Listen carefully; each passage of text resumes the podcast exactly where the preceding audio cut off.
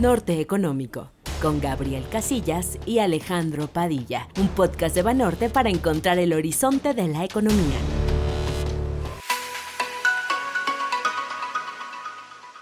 Hola a todos, les damos la bienvenida a un nuevo episodio de Norte Económico, un podcast de Grupo Financiero Banorte.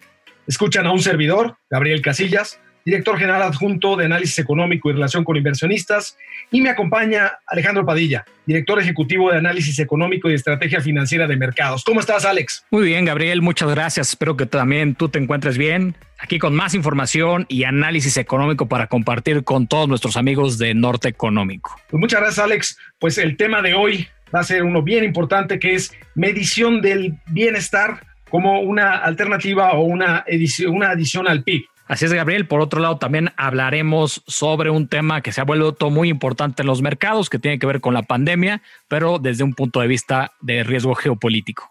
Pues no se diga más, Alex. Bienvenidos a Norte Económico y comenzamos. El tema de la semana, lo que no debes perder de vista.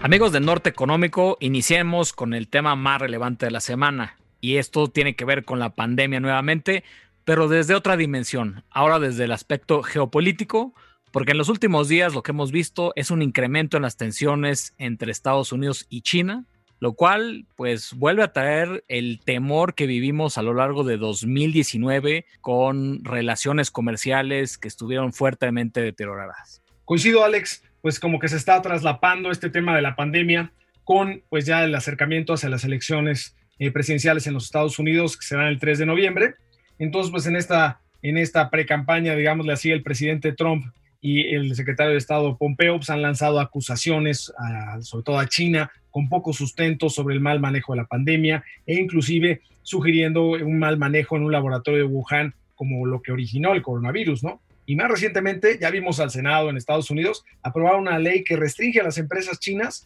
para poder estar listadas en el mercado accionario de Estados Unidos. Entonces, todo esto está incrementando nuevamente estas tensiones que mencionas Estados Unidos-China y será un tema a seguir muy de cerca en los próximos días. Definitivamente, Gabriel, y también hay que tomar en cuenta que apenas el pasado viernes tuvimos la Asamblea Popular Nacional en China, de donde se desprendieron grandes temas. Yo creo que los podemos dividir en la parte económica y en la parte de diplomacia. En la parte económica, pues quitaron los objetivos explícitos del PIB Mientras que en la parte mucho más diplomática hemos visto un cambio muy importante en la regulación, esta ley nacional de seguridad en Hong Kong que probablemente genere nuevas protestas tal como lo vivimos el año pasado y este puede ser un catalizador importante para los mercados o por lo menos contribuir a la fuerte aversión al riesgo. Pues sí, Alex, parece que Hong Kong está de salero en estas relaciones eh, China-Estados Unidos y pues ya con, eh, digamos, en vísperas de las elecciones, pues se pone eh, más complicado todo eso, ¿no? Entonces es muy probable que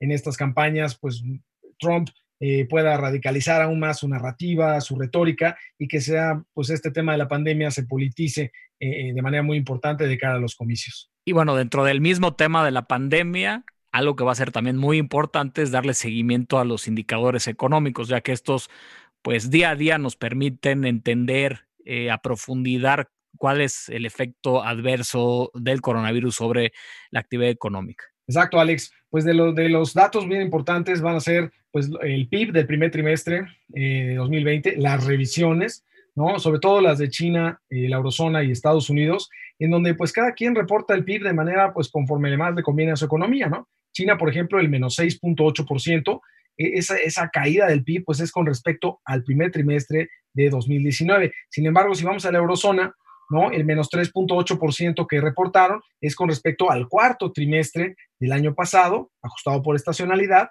Y si vamos a Estados Unidos, el menos 4.8% que, que presentó, pues es con respecto también, igual que la eurozona, al cuarto trimestre, pero lo anualizan, ¿no? Lo multiplican por cuatro. Entonces, ¿cuál sería el indicador que realmente se hace comparable, ¿no?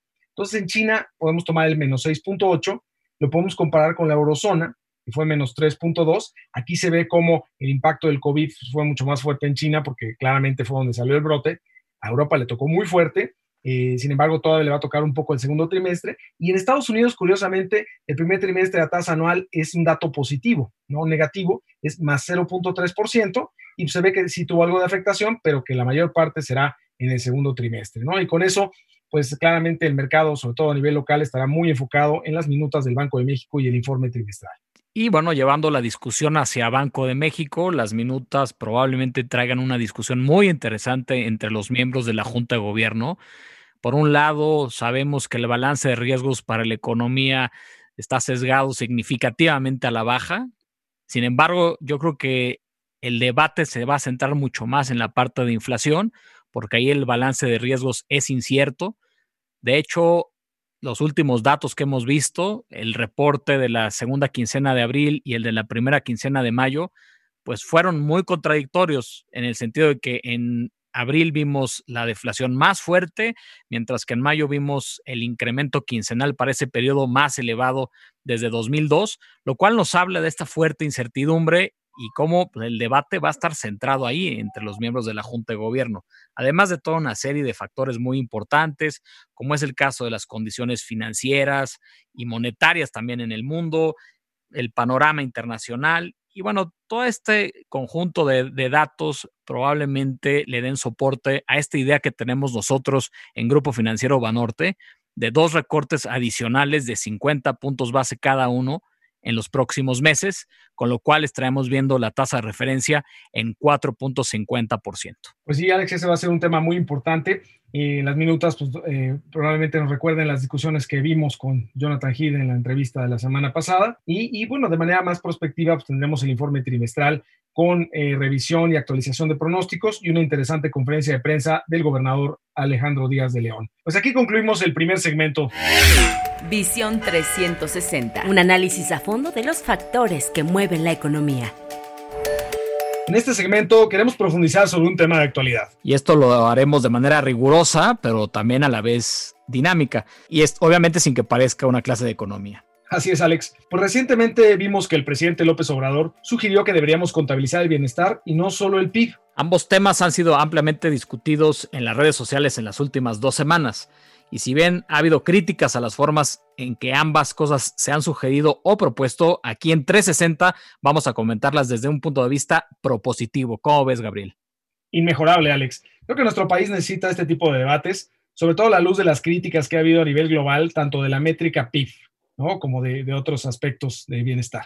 Las críticas al PIB ya tienen muchas décadas, ¿no? De hecho, Alex, creo que si estuviéramos viendo un documental en la televisión sobre el tema, de esos doblados al castellano, eh, comenzarían como, ya los antiguos fenicios contaban con una medición de la producción.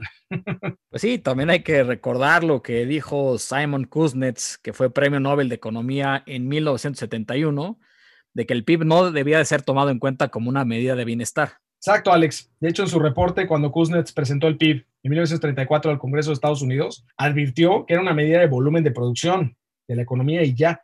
De hecho, pues, que no tomaba en cuenta el trabajo, por ejemplo, que se lleva a cabo en los hogares. Yo creo que también eh, lo importante es el debate que se ha centrado entre la diferencia entre crecimiento y desarrollo. E inclusive recientemente, pues han ido desarrollando métricas que toman en cuenta temas relacionados con el bienestar, como es el caso de la mortandad infantil, la calidad de la educación, inclusive el estado de ánimo. Pero antes de pasar a estos indicadores de, bienestar, quisiera comentar sobre dos preguntas que me hacen mucho sobre el PIB. Si este mide la informalidad, que esa es la primera, y la segunda, ¿por qué en los libros de texto se habla de algunas subdivisiones, como es el caso del consumo, la inversión, el gasto, exportaciones, etc. Y en México lo vemos como agropecuario, industrial y de servicios. Son dos preguntas recurrentes y bueno, claro que el PIB mide la informalidad, ¿no? Imagínate, nuestro PIB sería 23% más pequeño. En lugar de tener un PIB de un billón de dólares o un trillón anglosajón, tendríamos un PIB de 770 mil millones de dólares nada más. Además, eh, como sabes, pues hay más personas trabajando en la informalidad que la formalidad, ¿no? De los 57 millones de personas que trabajan en México, es decir, la población económicamente activa o PEA, 34 millones trabajan en el sector informal, es decir, 60%. Por eso es vital que en nuestro país efectivamente se incluya la informalidad en el PIB. Pero bueno, Gabriel, entonces dime cómo se mide. Bueno, la forma en cómo se mide la informalidad en el PIB es mediante el cruce de información entre varias encuestas, ¿no? Que abarcan los dos, formalidad e informalidad. Por ejemplo, en la encuesta nacional de ocupación y empleo, la famosísima ENOE, de donde se obtiene la tasa de desempleo, se pregunta qué tipo de trabajo, cuántas horas trabajadas, si tienen varios empleos. Asimismo, también se obtienen datos de otras encuestas como la ENAMIM, que es la encuesta nacional de micronegocios, Y con ambas encuestas pues, se incorporan los servicios de transporte por taxi, los restaurantes y bares informales, la autoconstrucción, los artesanos y hasta el sexo servicio. Ahora, Alex, ¿qué contestas a la pregunta del consumo e inversión con respecto a la agropecuaria industrial y de servicios? Bueno, pues en México medimos el PIB por el lado de la oferta agregada primero, es decir, por la parte de agropecuario, industrial y servicios o las actividades primarias, secundarias y terciarias. Esto lo hace el INEGI un mes después de que termine el trimestre, pero también hay una parte que publica, que es el PIB por el lado de la demanda agregada, que es la del libro de texto. Esa la publica el INEGI casi tres meses después y esto se debe pues a la gran complejidad para medir este lado de la economía. Pero aguas, Alex, porque ese lado de la demanda, acuérdate que le restas las importaciones. Y aquí muchos presidentes populistas como Donald Trump dicen que es mejor no importar o no importar mucho porque en la ecuación de PIB las importaciones tienen sentido negativo, signo negativo. Y si lo ves por encimita, la verdad es que sí tiene sentido, ¿eh? Sin embargo, pues como sabes, así no es la realidad. De hecho, las importaciones no restan, pero tampoco suman. Recordemos que el PIB mide lo que se produce o se consume dentro de las fronteras territoriales del país entonces, como el consumo privado y la inversión, hay cosas importadas, ¿no? La maquinaria que importa una empresa o el producto que la gente pide por Amazon Estados Unidos, las importaciones se tienen que restar para no doble contabilizarlas, ¿no? Entonces no suman al PIB, pero no restan. Ahora, directamente no suman, pero pues es, es, bueno que tanto las empresas como las personas pues tengan una variedad amplia de productos, diferentes calidades, diferentes precios es para abonar a la discusión y sobre todo contestando las dudas que hemos tenido de, clientes y de inversionistas. Podemos decir que en México se mide el PIB de los dos lados, por el lado de la oferta agregada y por el lado de la demanda agregada, pero sobre todo creo que lo más importante es que ambas incluyen a la informalidad. Alex, pasemos a los indicadores de bienestar. Pues como te decía hace rato, Gabriel, ha habido un sinnúmero de esfuerzos por medir más allá que el volumen de la producción y que tomen en cuenta el bienestar. Yo creo que es muy importante contar con este tipo de mediciones mucho más holísticas sobre los seres humanos. De hecho, mi esposa, que es eh, doctora en psicoanálisis, no me lo deja de recordar todo el tiempo. Y en este sentido, si bien se han hecho esfuerzos importantes para que estas medidas funcionen, se necesita generar los datos adecuados y de manera estandarizada para que puedan ser comparables en el mundo. Sobre todo que las características de muchos de estos factores son subjetivos. Por eso, Alex, bien importante, considero que el PIB no puede entrar en desuso. Tiene que seguirse midiendo porque es justamente una medida objetiva y de fácil comparación en el tiempo y a nivel mundial. Además, en México el INEGI creo que hace un esfuerzo excepcional para medir el PIB, cumpliendo con los más altos estándares de la Oficina de Estadística de la ONU a pesar de las dificultades de medición que presenta una economía como la de nosotros, con alto nivel de informalidad. Pero coincido que hay que complementar el PIB con otras, esas otras medidas que mencionas. Y fíjate, Gabriel, que a mí un índice que me gusta mucho es el índice de desarrollo humano. De hecho, este contempla tres dimensiones. La primera es la esperanza de vida al nacer. La segunda dimensión tiene que ver con la educación, sobre todo el grado de alfabetización adulta y el nivel de estudios. Y el tercer componente o la tercera dimensión tiene que ver con el PIB per cápita. Este índice va de 0 a 1, siendo 0 la calificación más baja y 1 la más alta. Yo creo que la duda importante hoy en día, sobre todo con el debate que hemos estado escuchando recientemente, tiene que ver con eh, el desempeño que ha tenido México en este índice. Y bueno, de 1990 a la fecha, hemos notado que México ha crecido de manera casi ininterrumpida pasando de 0.65 a 0.77 en 2018, que ha sido la última medición. Sin embargo, también debemos de reconocer que otros países han crecido más y en el ranking México ha caído del lugar 48 en 1990 al lugar 76 de los 189 países que se consideran. No, pues muy, muy buen índice, Alex, pero la verdad te voy a ser sincero, si tú estás hablando de índices holísticos, me gusta mucho más el índice de felicidad mundial, ¿no? Al igual que tu índice, ¿no? El desarrollo humano, eh, el índice de felicidad, pues toma en cuenta el PIB per cápita y la expectativa de vida, pero este, el índice de felicidad tiene otras medidas eh, que yo creo que son más completas, como medidas de apoyo social, medidas de libertad, generosidad y percepción de la corrupción, ¿no? Entonces, aquí la verdad es que eh, en temas de México quiero destacar tres cosas, ¿no? por un lado, México está en el lugar 23 de 156 países, somos un país bastante feliz a, nivel global eh, hay que contemplar el segundo, en segundo plano, pues que desafortunadamente del periodo 2018, eh, perdón, 2008-2012 al periodo 2017-2019, eh, pues sí ha caído la felicidad en todo el mundo, ¿no? Pero el país donde más cayó la felicidad fue en Venezuela. De hecho, eh, lo ubica como eh, pues ya en el lugar número 108. Sí, Gabriel, pero también hay otro índice que a mí me parece bastante interesante, que es el índice de progreso social. Y ahí se toman en cuenta tres factores, ¿no? El primero es, eh, tiene que ver con las necesidades humanas básicas. Hay un segundo factor que considera los aspectos de bienestar, como es el acceso a la educación básica, expectativa de vida, inclusive temas ambientales que hoy en día, sobre todo con las políticas ESG y todo lo que vivimos en el mundo, son tan relevantes. Y el tercer aspecto tiene que ver con oportunidades, como la libertad política, el grado de discriminación, inclusive la participación de la mujer en la economía, entre otros. Es un índice muy completo. En este índice, como dije, ha sido impulsado por, por grandes economistas, como es el caso de dos premios Nobel, eh, Joseph Stiglitz y Amartya Sen. México se encuentra en el lugar 48, debajo de Perú y apenas un lugar arriba de Colombia. Tienes razón, Alex es un muy buen índice este que comentas. Lástima que pues los datos son más complicados de obtener y no puedes comparar pues, la dinámica en el tiempo, ¿no? Hacia atrás. Digo, lo bueno es que si sigue construyendo, pues hacia adelante vamos a tener buena información al respecto. Bueno, y dentro de todo este debate, pues eh, en México también se han dado otro tipo de indicadores u otro tipo de monitores. Uno que me parece bastante adecuado es el visor dinámico de bienestar que publica el INEGI, que lo publica en base a los principios y a los lineamientos de la OCDE. Y ahí pues toman en cuenta todavía mayores dimensiones, estamos hablando de nueve dimensiones.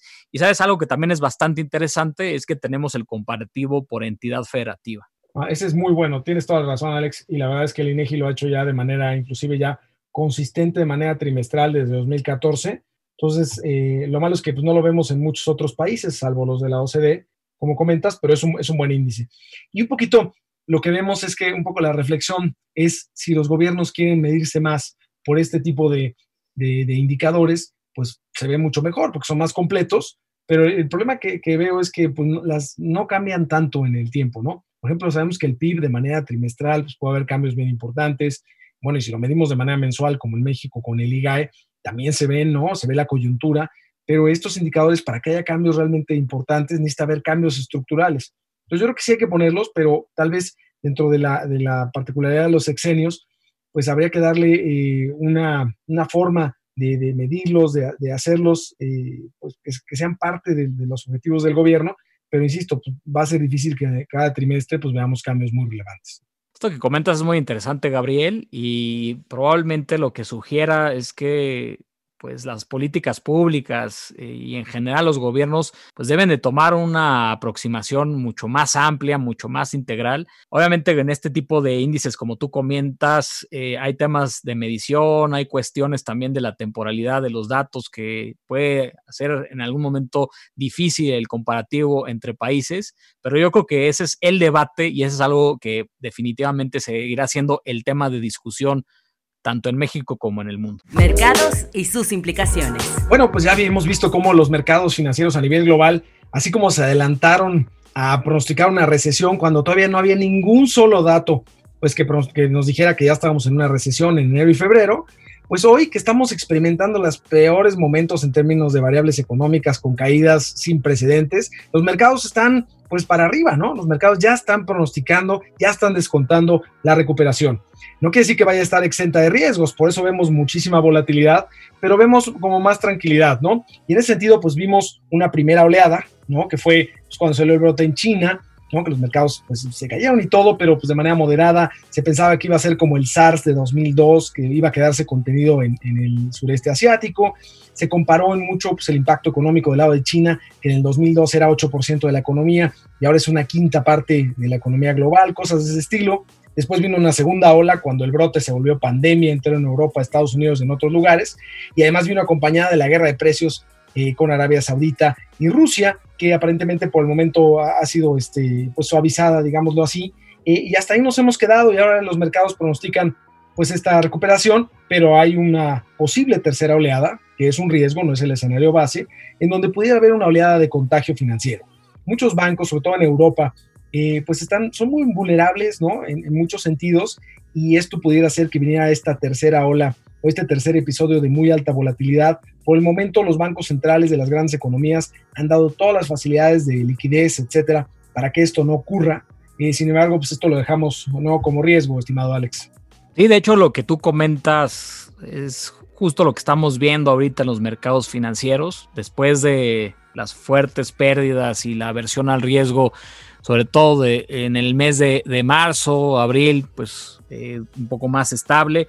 Y en mayo ya hemos visto una moderación de este sentimiento de aversión al riesgo. Probablemente eh, los eh, inversionistas lo que están tomando en consideración son dos aspectos. El primero tiene que ver con la respuesta de política económica, tanto de bancos centrales como de gobierno. Yo creo que tocaste un tema fundamental, que es también este apoyo para proveer de liquidez, porque hay que recordar que en la crisis anterior, la de 2008-2009, hubo un incremento muy importante en el riesgo asociado al crédito y simplemente por la situación tan apremiante de las empresas. Y por eso es que este tipo de medidas que se han estado anunciando y que probablemente podamos estar viendo más hacia adelante, han estado pues conteniendo las presiones de este tipo de activos financieros. Entonces, eso, eso creo que se vuelve muy relevante.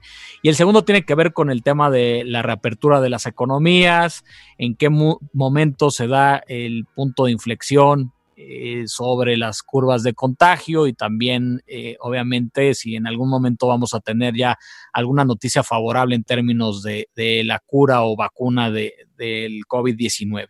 Pero en general eso es lo que hemos estado viendo, obviamente con sus picos de volatilidad todavía.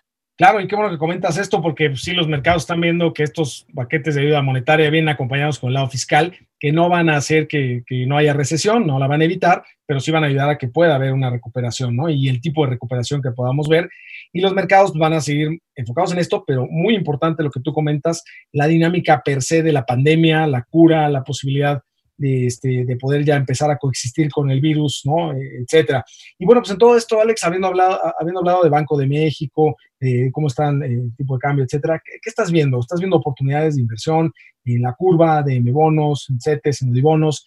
¿Cómo es el tipo de cambio, no? Que, es, pues vimos en algunos momentos ha estado inclusive por abajo de 23 pesos por dólar, ¿no? Niveles que no veíamos desde hace varios meses. En base a lo que comentas, Gabriel, lo que hemos visto ha sido pues una gran volatilidad en el mercado cambiario, pero un respiro por lo menos en las últimas sesiones.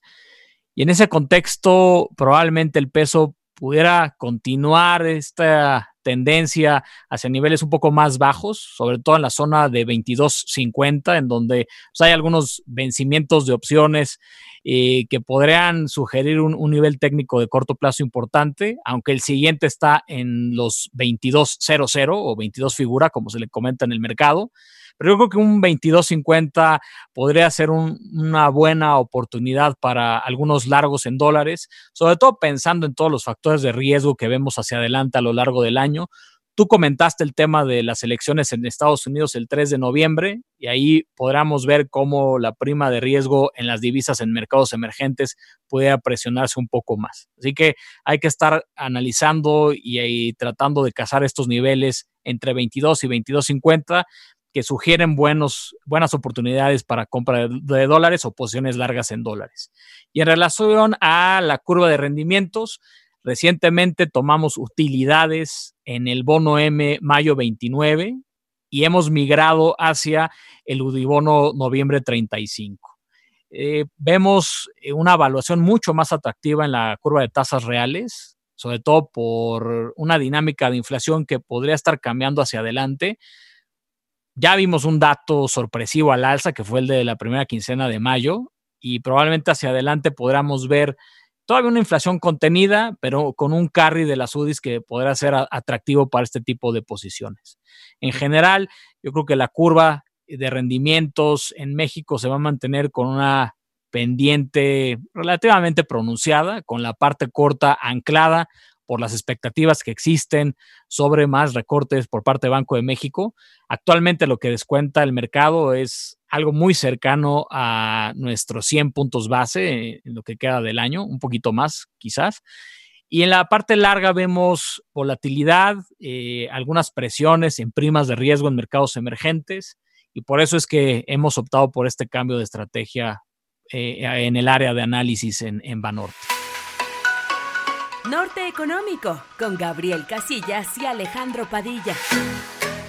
Bueno, hemos llegado al final. Quiero agradecer en especial a todos los que nos escucharon en nuestro primer episodio con Jonathan Heath como invitado estrella. Tuvimos una respuesta increíble. Pronto tendremos más invitados expertos eh, que, bueno, pues trataremos de ayudar a encontrar el horizonte de la economía escríbanos a nuestras redes y pues platíquenos quién les gustaría que invitáramos a platicar. Debo de confesar que muy contento de la respuesta que obtuvimos con este primer episodio y motivado a seguir haciendo cosas pues mucho más importantes y más fuertes para todos nuestros amigos del Norte Económico.